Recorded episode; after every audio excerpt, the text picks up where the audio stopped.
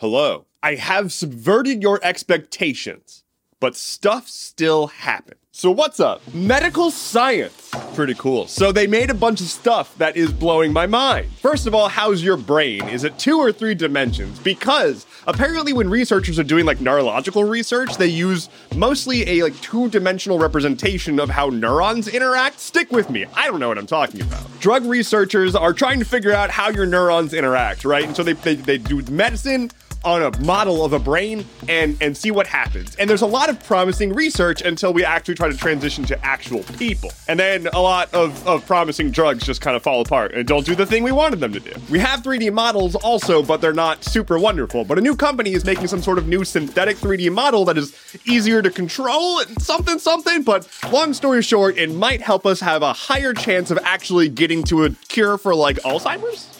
So that's neat. But also, what if your legs were wireless? Finally, a dream we can believe in. A paralyzed man is walking again because a Swiss research team has given him a brain and spine implant that allows his brain to wirelessly communicate to his legs. My dude got the Wi Fi legs DLC. Quite literally, he can just think the, the thoughts and it transfers wirelessly to an implant in his spine that then uses his existing nerves to control his legs. Just bypassing the wire in his spine that would normally carry that connection. Dude's like walking now, and he seems pretty happy about it.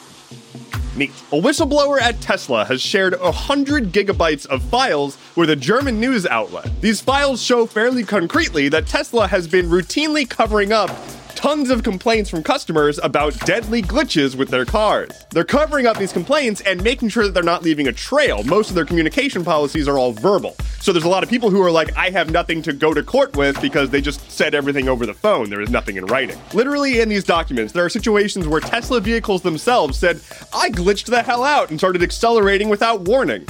And then Tesla was like, I'm just gonna go ahead. That didn't happen. It's fine, it's fine, it's fine. Now, thankfully, the news outlet that's doing this is German, and so they fall under EU regulation, which is much more lenient about publishing whistleblower documents that incriminate a company. Elon Musk and Tesla reportedly fought very hard to make sure that this stuff didn't get published. The founder of a fascist militia group is going to jail for 18 years for organizing January 6th. Stewart Rhodes, the founder of the Oath Keepers, which is a fascist militia group, is going away because the courts see him as a terrorist now. He is one of many people who spent several weeks orchestrating January 6th as a planned, premeditated attack. As a reminder, they found weapon caches around DC. Rhodes and his Oath Keepers were involved and did the thing, and now they're in jail and he's going away for 18 years. The end. Not the end, though. Surprise, here's a little addendum. I just like this interaction between the judge and Rhodes himself. When given a chance to show remorse, Rhodes instead referred to himself as a political prisoner.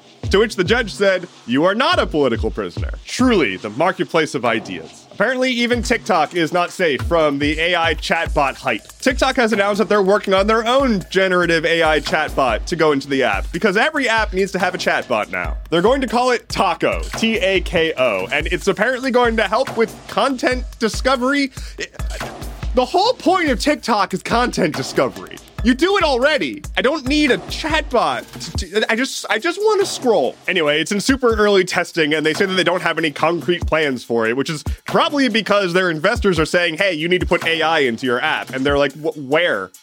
How?" On this day in 1865, the last general of the Confederate Army in the American Civil War surrendered. Edmund Kirby Smith, a man who took up the position of general in an army fighting to keep people as property, surrendered and then promptly fled to Mexico and Cuba to avoid treason charges. He did, however, eventually return and was granted amnesty and then lived out the rest of his life in peace, which doesn't really make sense. He became a professor and grew plants, and then he died of pneumonia. Lightning round! The Twitter based campaign announcement for DeSantis' 2024 campaign was a technical disaster with tons of outages and issues. Meta is kicking off its third round of layoffs. A GOP led panel of lawmakers in Texas have issued 20 articles of impeachment for their attorney general because of the crimes he did. Shaq has been formally served papers as a part of the class action lawsuit against him for his involvement in the FTX implosion. An 11 year old boy was shot in the chest by a cop after calling the cops for help during a domestic dispute between his parents. He is alive, he is in the ICU,